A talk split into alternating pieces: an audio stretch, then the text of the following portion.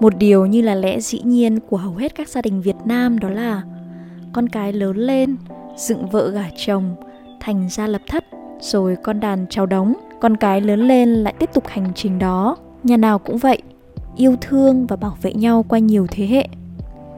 Mặc dù khi đã trưởng thành rồi ta mới biết, không phải nhà nào cũng vậy, và kể cả có con cháu đề huề thì cũng không phải gia đình nào cũng yêu thương nhau như những gì người ta khoe ra cho xã hội thấy bất hạnh hơn là những gia đình không có con cái, thường được miêu tả trong những bức tranh, bài thơ, phim ảnh về sự ảm đạm, điều hưu, tẻ nhạt và thê lương. Đau đớn hơn, những cô gái lấy chồng nhiều năm không có con thì được các cụ yêu ái tặng cho câu tục ngữ thế này, cây khô không trái, gái độc không con.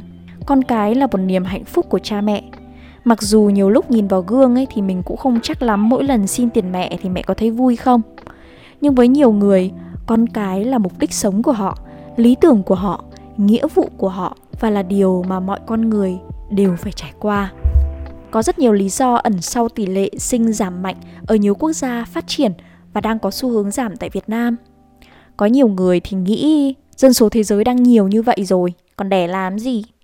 Có người thì lại vì áp lực công việc, kinh tế mà không thể có con. Cũng có những người vì sợ không thể mang đến cho con cái mình những điều tốt đẹp nhất về tinh thần. Nhưng những đau đớn, vất vả ấy có là gì khi nhìn ngắm đứa con mình cười trong nôi, lắng nghe con gọi tiếng mẹ đầu tiên trong đời và nắm tay con những bước đi đầu tiên. Liệu mọi khó khăn, đau đớn có thể biến mất, hóa thành những niềm vui khôn xiết khi có con hay không? Liệu có con chúng ta sẽ hạnh phúc hơn hay không? Để trả lời câu hỏi này, chúng ta sẽ bắt đầu với phút giây mà đứa bé chào đời. Mình chưa sinh con, nhưng những trải nghiệm của người khác từ sách vở, từ tivi, phim ảnh miêu tả một cái bà mẹ đau đớn khi phải cố sinh đứa con ra và rồi thiết tha yêu thương âu yếm bế nó vào lòng đủ để ta có thể hiểu rằng tình yêu của người mẹ và đứa bé lớn như thế nào có bao giờ mọi người bỏ qua một cái điều rất là đơn giản là ờ mẹ thì phải yêu con chứ mình thử đặt một cái câu hỏi là tại sao các bà mẹ lại yêu đứa bé mà họ sinh ra? Cái đứa bé mà gần như đã xé toạc cơ thể họ để được chào đời ấy. Câu hỏi tưởng như rất đơn giản này lại mang đến khá là nhiều điều thú vị. Các bạn biết đấy, mọi cảm xúc, cảm giác, tình yêu hay hận thù đều là kết quả của hàng loạt các phản ứng của các chất hóa học trong não của chúng ta không có một linh hồn bất diệt hay một trái tim yêu thương nào ở đây chi phối các hoạt động của các loài động vật, trong đó có cả con người. Người ta chỉ ra rằng trong não bộ của phụ nữ, trước khi các bà bầu có thể cảm thấy sự yêu thương âu yếm đối với đứa con của mình, thì họ phải trải qua một cuộc thay đổi do chất oxytocin khởi động. Oxytocin là hoạt chất hóa học của yêu thương. Nó đóng vai trò gắn kết to lớn trong tất cả các mối quan hệ.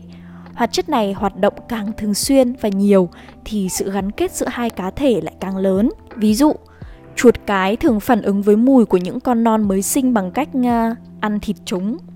Nhưng đến khi chính những cái con chuột này sinh đẻ chúng lại hành xử khác hẳn. Chúng sẽ liếm láp chăm sóc và bảo vệ con cái của chính mình. Một thí nghiệm được thực hiện khi các nhà khoa học chặn chất oxytocin này lại thì chuột mẹ sơi tái lũ chuột con ngay sau khi chúng được sinh ra. Cũng như đối với con người, một khi hoạt chất oxytocin này xuất hiện, các chương trình tình mẫu tử bắt đầu chạy trong đầu người mẹ như được lập trình và một số phần thuộc não trung gian của phụ nữ sẽ thay đổi vĩnh viễn. Khi đứa bé được sinh ra, chất oxytocin này vẫn sẽ tiếp tục được tạo ra khi em bé bú mẹ.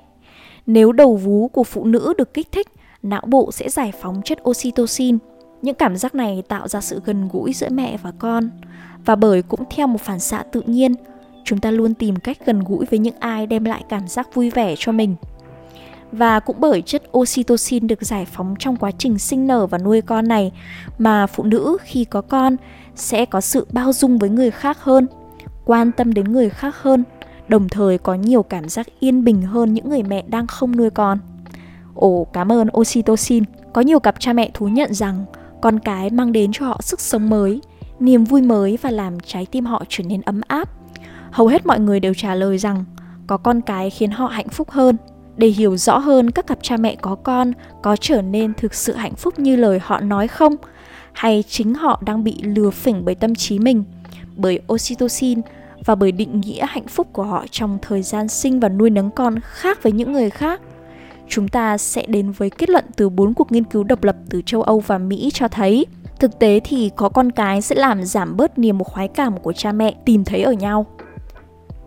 Hạnh phúc hôn nhân giảm dần trong thời gian mang thai và lần đầu tiên xuống thấp nhất khi đứa trẻ con đầu tiên biết bò. Nó tăng lại một chút cho đến khi đứa con đầu tiên bước vào tuổi dậy thì, sau đó rơi nhanh xuống điểm thấp tuyệt đối. Cha mẹ vốn đã mệt nhoài khi con cái bước vào tuổi đến trường, nhưng chỉ cần một đứa bước vào tuổi mới lớn là họ bị đẩy đến giới hạn.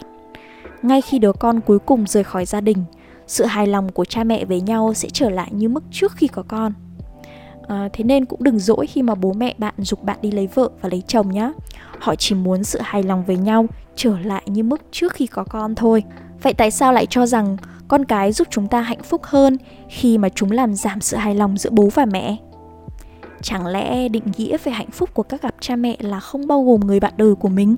Mình nghĩ phần lớn là yếu tố về xã hội. Có bao giờ hay để ý ấy là ủi cái nhà đấy à hai đứa nó lấy nhau lâu thế rồi mà mãi chẳng đẻ hoặc là cây khô không trái, gái độc không con đấy. Nhưng ít ai dám nhìn vào sự thật mà nói, ê, nếu mày đẻ thì khả năng rất là cao là mày sẽ bớt hài lòng với chồng mày đi nhiều lắm đấy. Mày có dám chấp nhận đánh đổi ấy không? Hay cũng ít ai dám phản bác lại rằng, cái hạnh phúc thực sự tôi muốn là gì? Và cụ là ai mà có quyền định nghĩa tôi độc khi tôi không có con? Hạnh phúc của tôi có thực sự cần ai đó định nghĩa hộ không? Cuối cùng thì có lẽ việc sinh con là một sự cân bằng. Bọn trẻ có thể vừa làm cho chúng ta hạnh phúc, vừa làm chúng ta mệt mỏi. Hạnh phúc ấy không phải là mặt đối lập của bất hạnh. Chúng hoàn toàn có thể đi song hành với nhau và chúng ta cũng hoàn toàn có thể vừa hạnh phúc vừa đau khổ, vừa vui vừa buồn, vừa cười vừa khóc. Tuy nhiên, việc một người phụ nữ không có con, không biểu hiện của một sự đau khổ hay mất mát, đó chỉ là một sự lựa chọn trong cuộc sống và nếu họ không có con, họ có thể tập trung vào người bạn đời của mình nhiều hơn, duy trì mức độ thỏa mãn về nhau trong một khoảng thời gian thật dài. Họ có thể tìm hiểu và dành thời gian cho bản thân nhiều hơn và khám phá ra rất nhiều điều ở bản thân mình. Có con là một loài hạnh phúc và không có con cũng thế.